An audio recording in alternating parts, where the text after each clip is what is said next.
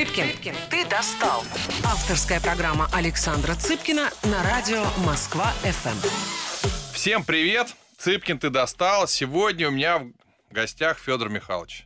Федор Михайлович у меня сегодня в гостях.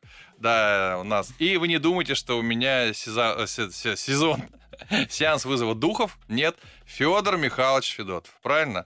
Молодой, яркий, наполненный кино- и театральный актер. Вы его видели в фильме «Серебряные коньки» главная роль. И вот если уже успели посмотреть, я не помню, сегодня или завтра выходит, первые серии одного из самых шумных проектов этого года, сериал «Прелесть» с Олегом Евгеньевичем Меньшиковым, с Филиппом Янковским. Ну и у тебя там тоже одна из главных ролей, по сути дела. Привет!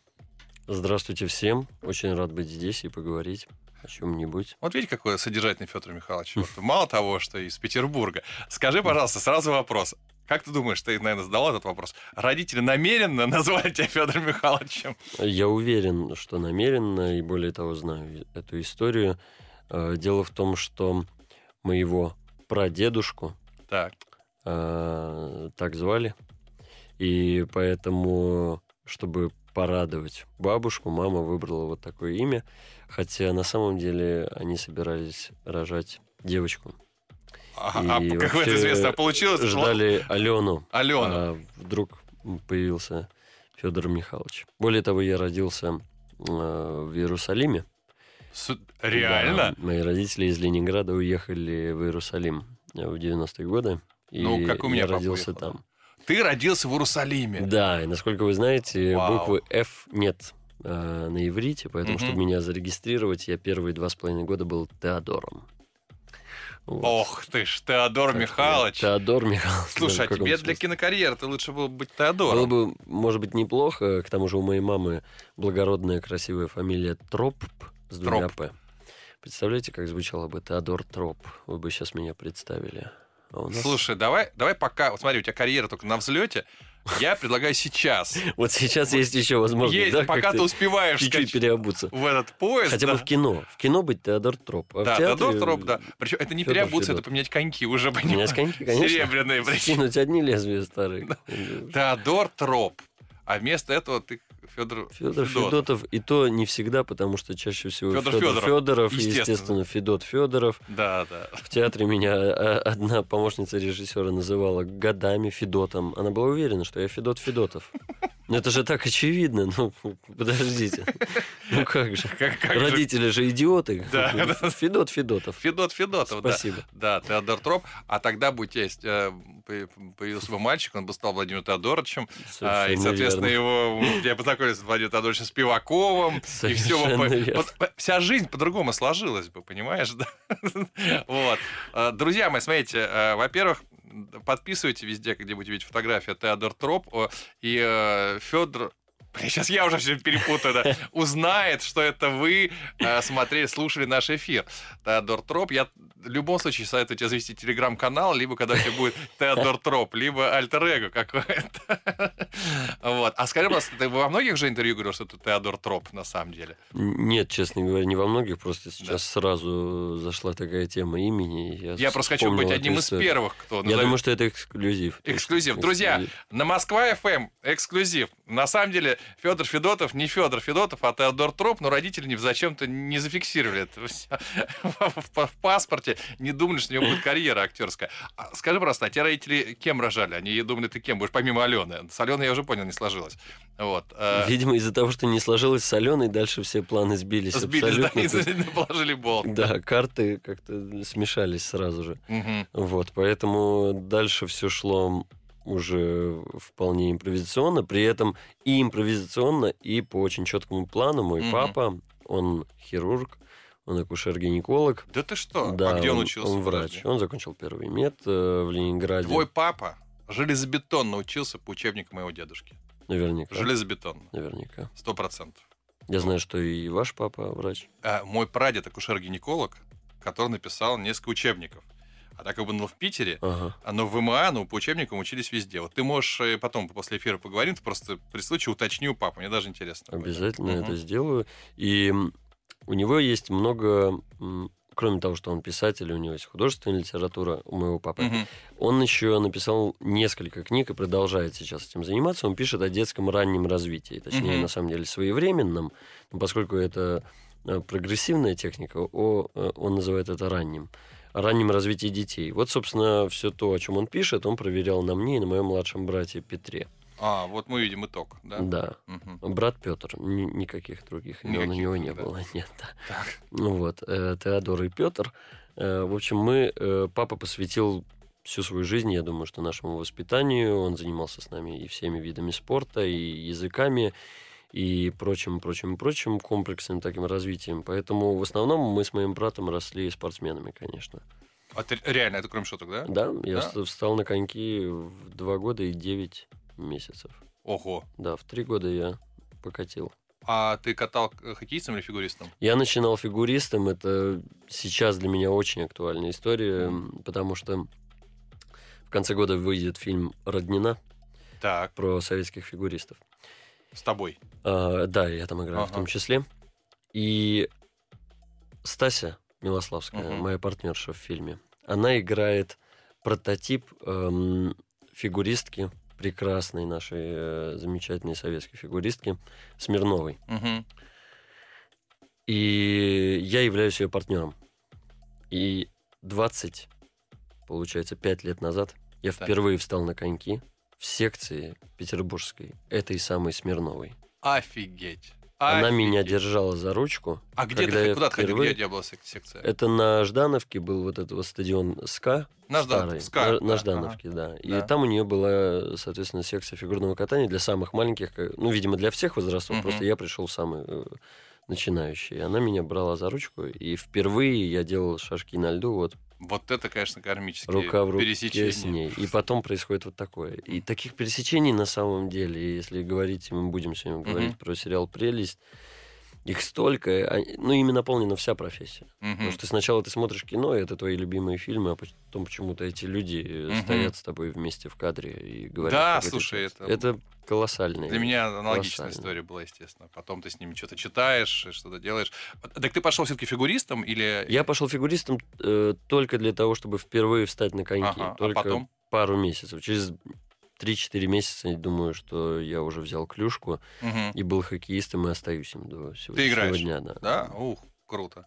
круто. Я играл вполне профессионально до окончания школы.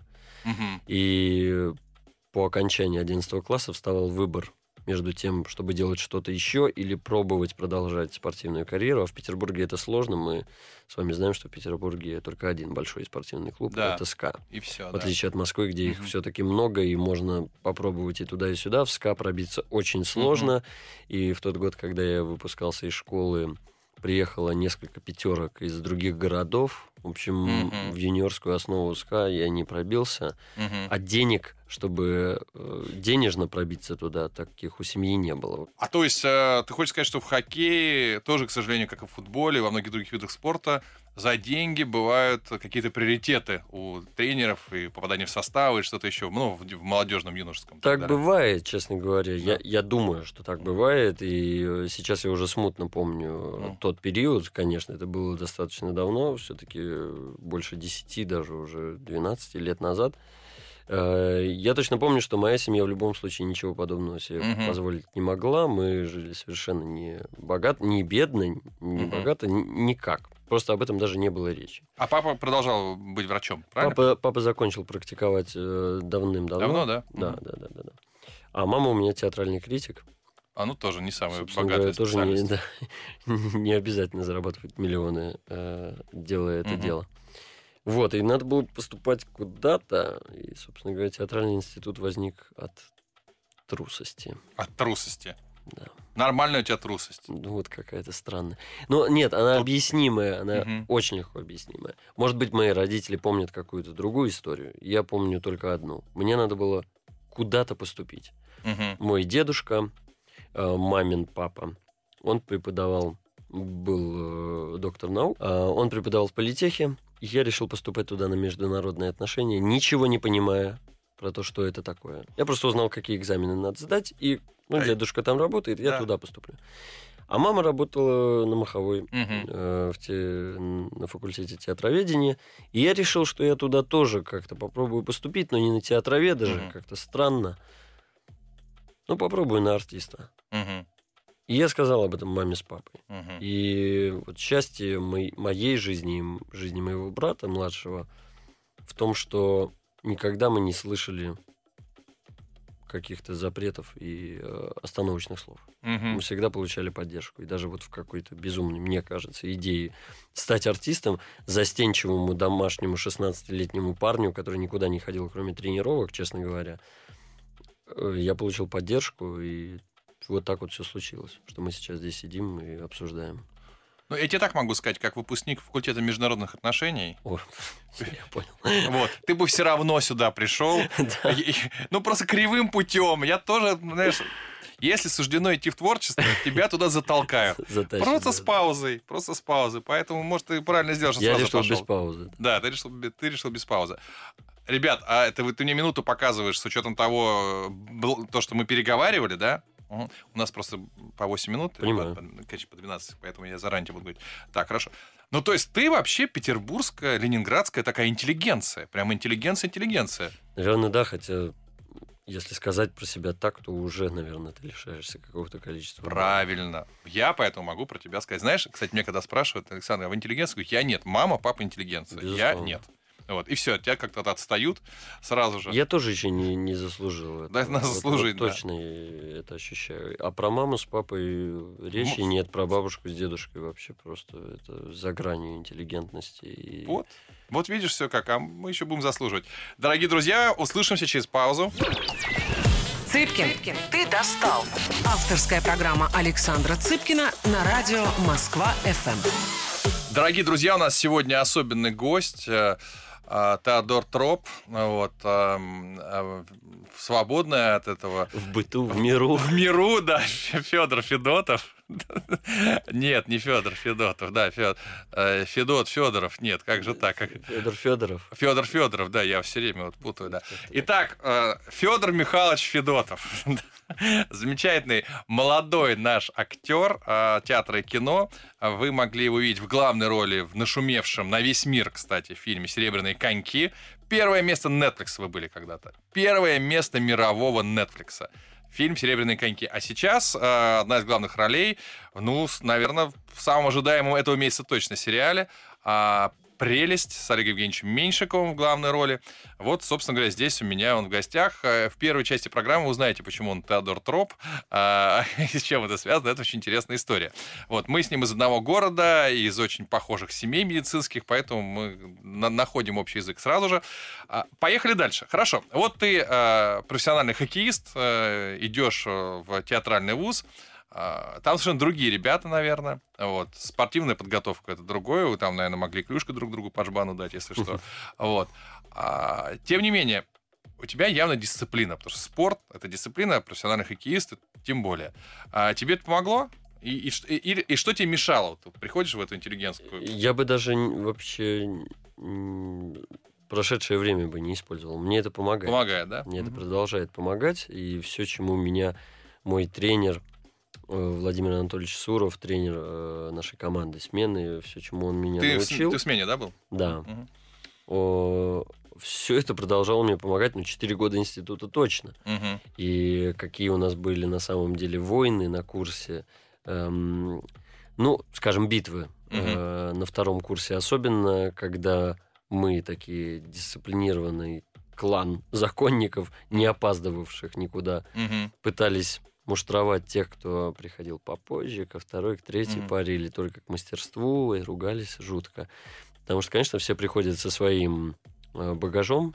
Кто-то всю жизнь в каких-нибудь театральных студиях занимался, понятно, да. кто-то Мгм. вообще случайно попал, а кто-то пришел там из спорта, из каких-то других дисциплин. Ну Вот, и все начинают друг к другу притираться. Мне лично это очень помогло. Я приходил к 9.30 каждый день, я был самым настоящим занудным отличником. Ага. Кем не- Ботаном. Кем я был ботаном, кем не был в школе даже близко. Я школу заканчивал с тройками Мгм. по всем вот этим вот точным наукам, техническим там всяким вещам. А, И в институте я взялся за дело по полной. То есть Мгм. я закончил с красным дипломом, я отвечаю за этот красный диплом. Ни одной оценки там случайно не было. Это Мгм. вообще не бахвальство. Я просто знаю, чем я занимался эти четыре года.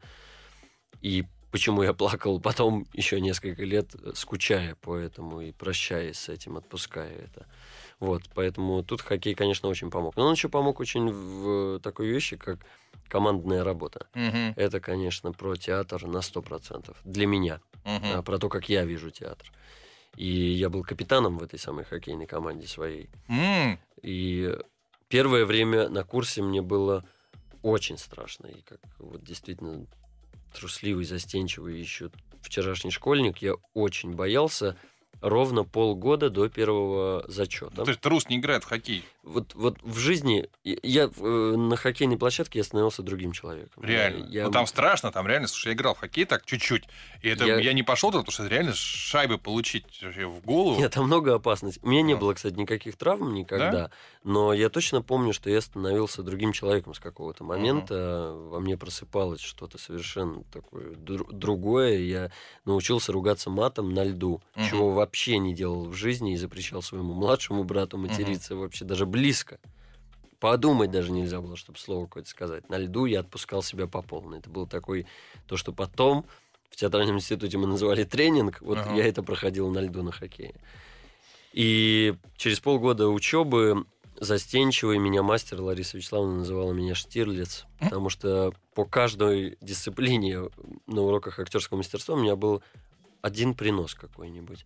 Одно наблюдение, Ага. одно наблюдение за животным, какую-нибудь там черепаху. Вот Так. это всего по одному. Чуть-чуть коснуться и сесть и смотреть, как все остальные что-то делают. И вот на зачете зимнем первом надо было руководить перестановками. Вот вынесли все чемоданы, стулья, э, шкафы и унесли.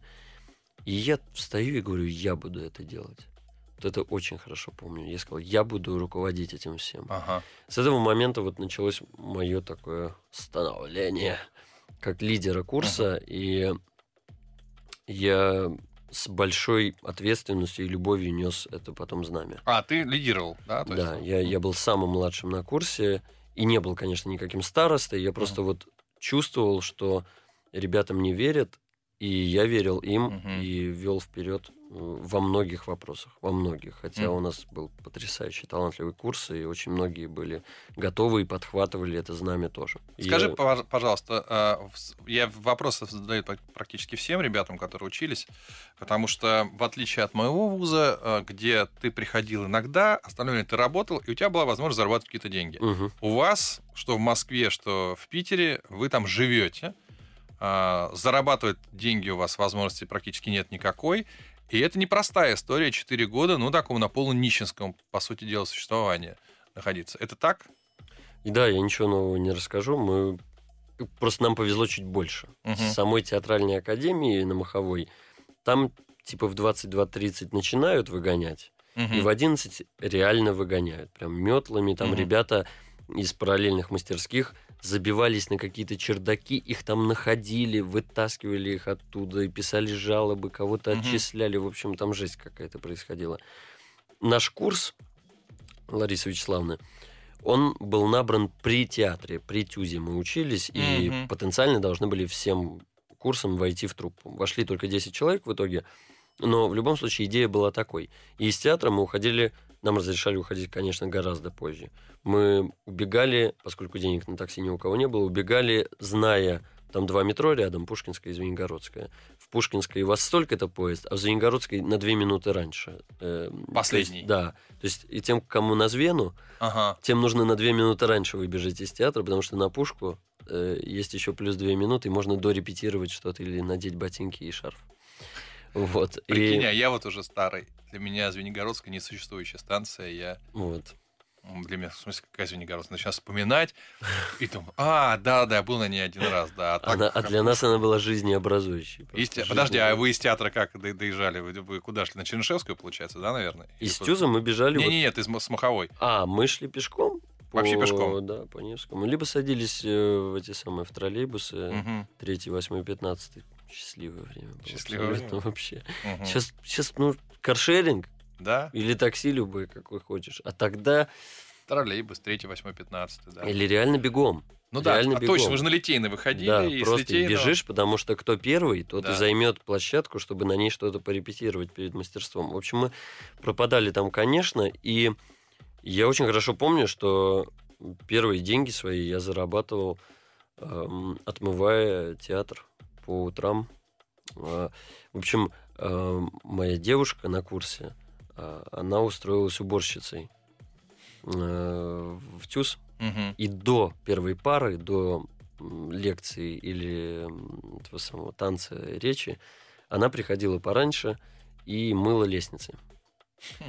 Но чтобы она этого не делала, я приходил еще раньше, успевал намыть лестницы, и когда она приходила, я оставлял ей какой-нибудь цветочек или шоколадку. Я говорил, я да. все сделал. И мы перед, перед самой парой успевали э, там либо чаю попить, либо просто упасть на маты и просто спать. Хоть чуть-чуть, хоть чуть-чуть. Ну, вот Ну, это я точно помню. Какой вот ты ответственный мужчина, романтичный одновременно и деятельный. Ну, это все, деятельный. в серебряных коньках потом Да. совместилось. Это, конечно, чудо. Ну, собственно, дорогие мужчины, вот, вот как надо завоевывать внимание. Э, Да, сейчас, конечно, многие зарыдали женщины, та- стали... Сейчас, я уверен, в гугле женат, не женат. Но Вы- самое благородное, самое благородное, что я забыл потом об этом. Мне Да? кто-то из ребят напомнил об этом. Ага. Я вообще совершенно про это забыл, что была вот такая вот страничка в нашей жизни. Мгм. Потом там были какие-то спасительные Хорошо, ладно, давай так, ты хотя бы ее бросил. Ну, хоть что-то, что хоть что-то плохое ты сделал. А когда у нас перерыв, значит, на рекламу? Я не задаю этот вопрос, и это просто для, для того, чтобы, ну, как-то с градуса, градуса благородства снизить. Потому- Снижаем Да, градус, мне градус стыдно сидеть срочно. просто в твоем присутствии, понимаешь? Нет, нет, это мы отменяем. Это хорошо. А, так, ну, ты не ответил на вопрос про деньги, где вы их брали? Вот, вот, то есть такой работы. И вообще тяжело ли мужчине? Этот вопрос для тех, кто собрался парней поступать, чтобы они понимали, куда они пойдут. Единственное, что я тебя попрошу ответить после а, паузы, потому что у нас уже время подошло. Цыпкин, ты достал. Авторская программа Александра Цыпкина на радио Москва-ФМ. Всем привет, Цыпкин, ты достал. Ну что, у нас сегодня в гостях Теодор Троп, что, как еще по-другому назвать Федора Михайловича Федотова. А, помимо главных ролей в таких блокбастерах, как «Серебряные коньки» и еще «Прелесть», только что вышедшая, он еще и, тут мне в перерыве сказал, победитель, прости господи, ледникового периода. Вот что. Но ты знаешь, в другом интервью будешь про ледниковый период рассказывать. Поехали. А, Расскажи про вот э, последнюю тему, которую мы затронули в предыдущем, э, предыдущей части программы, про сложность бедности а, для мужчины. А, Ты видно, что ты- я сейчас без иронии, естественно, да? Ответственный такой вот ну, мужик. А, И тут ты, у тебя денег нет. А а нужно продолжать учиться, и главное, ты не очень понимаешь, когда они появятся. Потому что это не то, что ты закончил, и у тебя они появились. Ты видишь, как многие актеры живут еще десятилетиями в очень стесненных, давай так мягко скажем, условиях. Меня, слава богу, от этого уберегло очень, наверное, много факторов. И первый из них, конечно, это мои родители, которые Мгм. поддерживали всегда, как могли, и как угодно. И бабушка с дедушкой, конечно, тоже. Моя семья — это настоящие вот такие защитники друг Мгм. друга. Никогда не было такого, чтобы у меня совсем не было там бутерброда с сыром. всегда как-то мы находили. Хотя, конечно, я помню, 2000 была стипендия, 600, там, 7, 700 э, уходит сразу на проездной, Мгм. и дальше, ну, это просто, конечно, было невозможно. Недавно у меня молодой парень, студент, спросил, типа, Федя, вот э, нельзя ли к вам гардеробщикам пойти в этот самый, там, в театр или какую-то работу? Вот подскажи что-нибудь, как ты вообще справлялся? Я ему говорю, послушай, подожди, вот перед тем, как ты это будешь делать, посмотри на себя в зеркало и вспомни, что ты сам вот сейчас, что у тебя есть в руках. А Мгм. парень гениальный, совершенно аккордеонист-баянист. Мгм. Гениальный. Я ему говорю, предложи где-нибудь в интернете уроки лич- личные давать, допустим. Или набери людей, которые хотят Мгм. заниматься. Придумай, как тем, что у тебя уже есть в руках, заработать эти, деньги, а не сразу на стройку куда-то там и так далее. Но мне кажется, ему могла помочь эта идея. Мгм. И многие из ребят своим примером это, это доказывали, конечно. А, Потом меня, меня лично спасало от такой ситуации а, специальная повышенная стипендия для, как мы уже выяснили, ботаников зануд, Мгм. отличников. И наш мастер Лариса Вячеславовна Грачева исключительного благородства и так-то человек. Она раз в полгода меняла людей Ага. специально, которые получали эту стипендию, чтобы все, ну, по крайней мере, все те, кто действительно этого заслуживал, по очереди имели возможность зарабатывать эти деньги. И когда ты уже получаешь 8 500 там, или даже 9 тысяч, Мгм. ты уже даже немножечко можешь отложить. А, проблему обедов во время дня решал мой папа. Он готовил мне обеды каждый день. Д- Ничего каждый себе. день. И была федотовская шарлотка, Ага. известная, которая клалась вот в такой большой контейнер. И на всех делилась после мастерства. Боже, это, это было такое яблочно-тестовое месиво, не всегда при- успевшее сготовиться, потому Ага. что мне надо было выбегать утром, а папа мне это все быстро как-то с пылу с жару давал. К вечеру оно намокало так хорошо, потому что Ага. оно весь день пролежало в рюкзаке. И пацаны со своими ложками, Ложками, руками, да. чем угодно, просто налетают раз, и этого нет после мастерства. Это было спасение. И каждый вот так потихонечку спасался. Мгм. Кто-то мыл лестницы, кто-то э, работал дворником, кто-то там сям что-то такое. Все, естественно, работали с Дедами Морозами. Ты тоже, да? Я нет, меня, опять же, не коснулась эта тема, но из моих однокурсников Мгм. все профессионалы в этом деле. А, Ребята хотели что-то делать. Это был Мгм. какой-то признак нашего курса. И вообще петербуржцы, мне кажется, так, э, из театральной академии, они очень деятельные. Они, м, они очень жадно пытаются пробиваться и доказывать, что мы вообще-то тоже есть.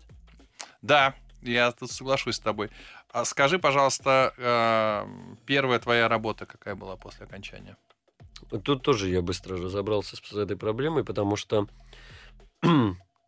на третьем еще курсе мы выпустили первый спектакль под Мгм. руководством Адольфа Яковлевича Шапира. Мы поставили «Вино из одуванчиков». Это мой Мгм. первый в жизни спектакль. Я играл там свою первую в жизни главную роль. И начинался спектакль с того, что я в свою первую в жизни сцену по деревянному постаменту выкатывался на роликах. У тебя, конечно, опыт. Так. Потому что Адольф Яковлевич хотел вот какое-то эффектное начало, появление героя вот в мире своего детства. Дуглас Сполдинг возвращается в в воспоминания. о Это своем- Брэдбери? Да. Мгм. сво- своем городке Гринтаун. И я должен, он хотел, чтобы я в какой-то шляпе широкополой выходил, как бы вспоминал, что я тут делал. Я говорю, можно я одну вещь покажу? Мгм. Я надел свои ролики, притащил из дома, выкатился, и он сказал, я придумал начало спектакля. Мгм. Давай. Это, конечно, история колоссальная. Там еще есть несколько совпадений, я уже сейчас не буду. Ну, в общем, первая в жизни роль, главная на роликах. И спустя годы первая в жизни роль в кино, главная на коньках. На конька. Ну, Такие вещи, вот просто, значит, все правильно, наверное. А скажи мне, э, ты отработал э, в театре в Тюзе, правильно понимаю? Я отработал, на самом деле, я пришел в труппу. Вот Мгм. после четвертого курса сразу нас взяли в труппу. Ситуация финансовая, кстати, не сильно изменилась. Да, я знаю, Когда сейчас молодые артисты иногда жалуются на то, что у них там 30-35 тысяч первая зарплата, и, конечно, жить невозможно. Ну, поменялось время, но не настолько. Мы за 14 тысяч пришли работать первое Мгм. время и совершенно не жаловались, жили прекрасно. Но через полгода я ушел в армию. Ты еще и в армии На год, да. на год.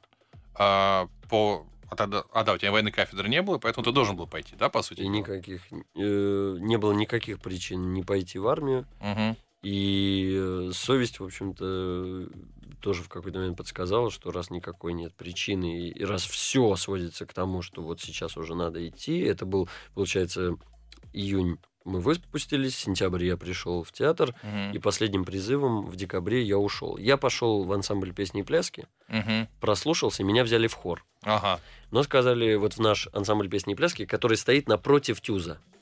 Напротив Тюза Напротив стоит, да, на одной площади, Семеновский плац. Ага. Там стоит Тюз Ага. и этот ансамбль. И это стандартная схема, что артисты Тюза идут в этот самый ансамбль песни и пляски как-то спасаться. Мгм. Мне сказали, все, ладно, в хор тебя берем, молодец, поешь, вроде там, что такое терция, знаешь. Но, но призваться тебе нужно в обычную армию. Мгм. мы через неделю тебя заберем. Ну, хорошо, без проблем. Я призвался в обычную армию, встретил еще одного парня э, из консерватории, Мгм. виолончелиста, бурята, одного из моих лучших друзей сейчас в жизни, близкого мне очень человека по духу. Э, мы призвались неделя, две, три месяца, два месяца, три месяца. Мы уже забыли про этот Ага. ансамбль. А где ты Мы служил? уже мы служили в Каменке, это под Каменке. Выборгом, да. Каменке, да. Мгм. И Мгм. мы уже забыли про этот ансамбль навсегда. Что уже три месяца лысые ходим, там Ага. что-то таскаем, катим, это самое, как всегда. Ага. Квадратное катим, круглое тащим. Так. Вот. И, и вдруг нас забирают в ансамбль, мы попадаем в совсем другую службу, уставную, петербургскую. Я становлюсь командиром отделения, у меня в подчинении там 15 Ага. ребят, за которых я отвечаю.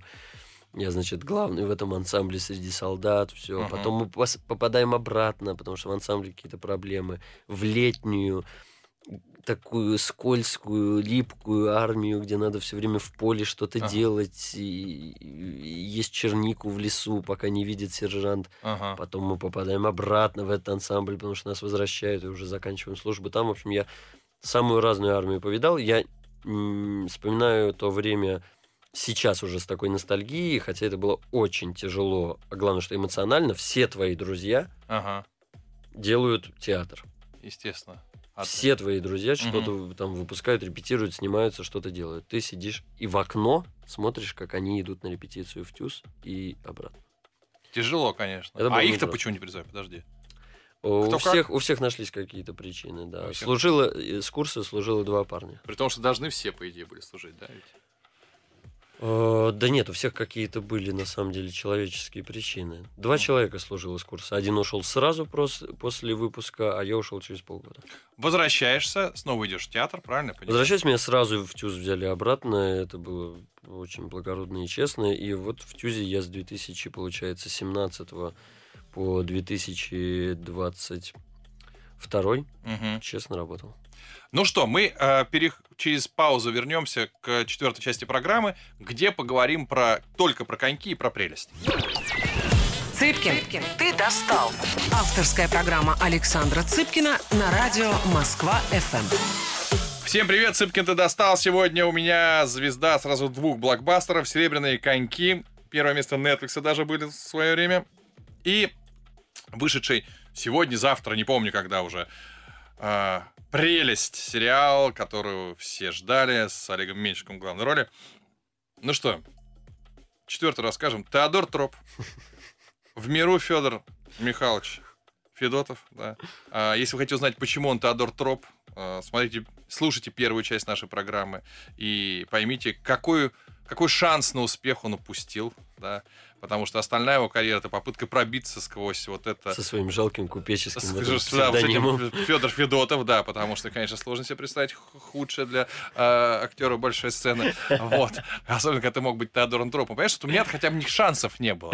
Вот. Я, я ничего не мог сделать с Александром Кстати, Сыпкиным. да. Теодор Троп вакантно. Вакантно Забирайте, забер-. Я заберу, пожалуй, да, Теодор Троп. А, Серебряные коньки. Я в- и в лекциях, в интервью всегда привожу пример а, этого фильма как а, доказательство того, что наша индустрия может а, производить за очень небольшие деньги конкурентоспособный на мировом уровне продукт. А как туда попал коньки? Мне вообще нравится, как вы сегодня говорите об этом фильме с таким э, тоном светлого, далекого прошлого. Мне иногда мне кажется, что это было только что, а на самом деле это действительно уже в какой-то немножко другой жизни было. Конечно. И когда несколько дней назад, э, несколько, наверное, да, несколько дней назад э, в Италии снова показали этот фильм, Так. э, два с половиной миллиона телевизоров были включены. В Италии. Да, два с половиной миллиона телевизоров. А сколько у телевизоров в Италии В сидит? Италии. То есть вообще полстраны людей, смотрела. Там и сколько, сколько потом получаешь бэк- этого самого фидбэка? Боже, это что-то. Итальянцы пишут с любовью, с такой с трепетом, им всем так нравится. Они не представляют, что вообще снег бывает, на- и можно кататься на коньках. В общем, это что-то. То есть эхо серебряных коньков, оно еще Мгм. очень ощутимое до сих пор. И это мое любимое эхо Мгм. совершенно нет такого, что я там мне надоело уже, я боюсь застрять там Мгм. в, в образе одной роли. Вообще такого нет. Счастливейшая история, которая со мной случилась, и попал я туда тоже по совершенно какому-то счастливому стечению обстоятельств. Свою первую встречу с Майклом Лакшиным, э, режиссером этого Мгм. фильма, я помню очень хорошо. Этот светлый день в Москве, когда я приехал. Это было после армии, и вот до этого успеха прошло полгода. Ага. Сколько было проб за это время, мой э, дивный агент Митя Савельев, который не бросал меня все это время и присылал мне пробы, он, наверное, уже за голову хватался. Я не проходил ничего. Ничего. И тут какая-то э, какие-то серебряные коньки. Я поехал, значит, в поезде, читал эти серебряные коньки. Приезжаю, понимаю, что это никакого отношения книжка э, голландская не имеет к тому, на что я приехал. Ну, хорошо, сидит уставший режиссер, Миша сидит. Э, Я говорю, здравствуйте, здравствуйте, вы откуда? Я из Петербурга, где работаете? В ТЮЗе. «М, Понятно, сколько вам лет? Ну, столько-то, 22 мне, 23 мне было. Счастливое число мое. Мгм. И, и тут я говорю, я хоккеист. И вот этот его взгляд на меня, я его никогда не забуду. Он поднял вдруг на меня глаза. В этот день я Ага. пробовался на несколько ролей. Э, Я пробовался вплоть до самого Сапсана, и э, потом меня партнер мой вез на мотоцикле до поезда, Мгм. чтобы я вообще уехал обратно в Петербург. Потом они уже приехали в Петербург. На третий раз, на третьей пробы мне сообщил продюсер Гриша Стоялов, что они меня утверждают. И я, конечно, еще совсем не понимал, какой масштаб Да. э, впереди. Друзья, даже кто близко. не видел «Серебряные коньки», посмотрите. Это, конечно, наш, условно я его называю, наш «Титаник» отечественный. Вот, по масштабу, по съемкам, это просто как умопомрачительно. А, понимаешь, да, 9 лет хоккея наконец-то выстроили и сделали тебя звездой. Даже больше, потому что я встал в три года. Да. И получается, а на первом курсе института, в тайне от мастера, Мгм. я бегал на утренние тренировки. А ты сейчас играешь? Сейчас я играю периодически. Мы создали свой актерский хоккейный клуб в Петербурге. У нас есть человек 12-15 именно артистов, которые играют в хоккей. Мгм. Мы создали свой клуб, вот планируем как-то сыграть, может быть, с московскими коллегами. Ну, в общем, внутри города мы играем достаточно регулярно. Молодцы, молодцы. Давай про прелесть поговорим. Да? С удовольствием. А, давай, о чем сериал для тебя? Он о чем? Прежде всего. Э, сл- Сложный вопрос, потому Мгм. что я еще целого не видел, конечно. И для того, чтобы его как-то обсудить, мне, конечно, хотелось бы понять целое. Я знаю, как это сделано, но тоже уже немножко подстерлись воспоминания и стали такой светлой ностальгией того. Но это правильно назвать криминальной драмой? Я думаю, что совершенно точно это можно назвать криминальной драмой, но можно назвать и философской. Э, когда смотришь, как играет Олег Евгеньевич Меньшиков, э, когда смотришь, как он ведет свою роль, какая Мгм. сложная у него внутренняя идет работа. И э, у моего персонажа на самом деле встают тоже самые настоящие философские вопросы. То есть, конечно, там есть и Робин Гуд, Мгм. и, конечно, есть и Юрий Деточкин. Мгм. Я боюсь даже фамилию Смоктуновского после э, некоторых интервью. Похож. Коллег, как бы вообще Похож. похож. Иннокентий Смоктунов. Мактуновский, да. Я боюсь даже у- употреблять эту фамилию, но, в общем, для меня Смоктуновский все еще гениальный артист. Вот. И А по- по- почему говоришь все еще гениальный артист? Для кого-то уже не мы- гениальный? да. Все А серьезно? Вы Калагриева не слушали интервью? А он на, См- на Смоктуновского наехал? Он сказал, что Смоктуновский для него... Смоктуновский, Абдулов. Да ты что? Да, но это можно вырезать. А Он вообще, я смотрю, разошелся, Да, он честно. что-то его не остановить. Ну, в общем, он, да, смешал и Смоктуновского и Абдулова, сказал, что «Ой, они для меня вообще не артисты. А, слушай, это много говорит. Это, Да. конечно, просто мем. Лучше того, он сказал, что они для него плохие артисты, но до того он сказал, что я лучше Смоктуновского. Ты То лучше. Он, э, Калагриевый. А Калагрил лучше Да. Смоктуновского? Он сказал про себя, что он лучше него, но потом сказал, что Смоктуновский плохой артист. То есть на каком уровне он сам находится, не очень понятно. Но это я все для шутки сказала совершенно, это вообще все не надо. Это, конечно, вышаг. Вот все-таки у нас есть люди, которые, знаешь, ничего не боятся. Хорошо. Я надеюсь, он следующий здесь. Следующий, следующий, да, конечно. Не, нет, слушай, я не рискну, я, бо- я боюсь. Вот, и конечно, в этой роли э, есть и Робин Гудство, конечно, Мгм. есть и Юрий Деточкин, на которого мы ссылались. Как оказалось, есть и совершенно точные отсылки к фильму «Драйв» с Гослингом, который я сам посмотрел совсем недавно, там, неделю назад, когда начали сравнивать. Мгм. Когда мы снимали, не было такой, м, такого референса. Но и вообще-то там есть самый настоящий гамлетовский вопрос. Быть или не быть, мстить или не мстить. Да. Мгм. Вот, поэтому э, философский пласт, он на самом деле даже в какой-то момент стал преобладать, и вот эта попытка разобраться, что же с этими людьми происходит, не просто догонялки на машинах, э, и, наверное, поэтому тоже поменялось название, потому что сместились акценты в сторону психологической попытки разобраться, что каждый из этих героев за путь должен пройти. Мгм. Ты за мстить или не мстить? Да вот черт знает, честно говоря. Надо посмотреть и понять, за что в итоге цыган. Э, Я-то сам, конечно, за то, чтобы не мстить, разговаривать, за то, чтобы прощать, за то, чтобы переступать. Мгм. Но черт знает, иногда в тебе включается хоккеист, и ты уже не можешь его выключить. И когда твоего партнера по команде или твоего вратаря ударили клюшкой, э, ты сбрасываешь перчатки, а уже потом ты думаешь, а надо ли было подъехать и сказать, слушай, а правильно ли ты сделал, что ты ударил? Прям там?» представил себе, как вот ты это делаешь. А так и было. А, Я имею в виду, как ты подъезжаешь. Да, да. Да, подъезжаешь, да. как бы Как разбираешься. Кросби поезжает к Овечкину. ну стоило «Слушай, да, ли так делать? Не надо было Прав ли делать». был ты? Или надо было подставить вторую чипку? А ты, естественно, дрался на, площадке. Это было что-то, да. Я, э, хотя, конечно, я сдерживался, потому что я был капитаном, я как бы должен был подавать пример, но если был инцидент, ты не сдерживаешься. И тут такой же момент, то есть очень, очень сложный выбор стоит перед э, Мгм. моим героем. Он мстит за отца, и Мгм. выбрать в итоге нажать на курок или нет, это колоссально сложно. А, Роль золота в сериале, потому что, я правильно же понимаю, прелесть — это отсыл к «Властелину колец». Ну. Моя прелесть и все остальное, или нет? Так получилось. Так получилось, что да. Мгм. Но, конечно, конечно, есть э, на это аллюзия тоже. Мгм. И роль золота очень высока. И в плане вот криминальных разборок между Мгм. бандитами нашего кино Янковским и Меньшиковым, Мгм. она, конечно, играет очень большую роль. Там власть золота над этими людьми. И, насколько я помню, каждая серия начинается с совершенно не бытового. Вообще Мгм. сериал, по-моему, очень не бытовой. Такой отечественный Готэм Мгм. Именно создается за счет вот этого притчевого начала Мгм. каждой из серий, Мгм. когда Олег Мгм. Евгеньевич Меньшиков озвучивает вот эти вот самые такие сокровенные, точные тексты об этом самом золоте, о его власти, о том, что оно делает с людьми.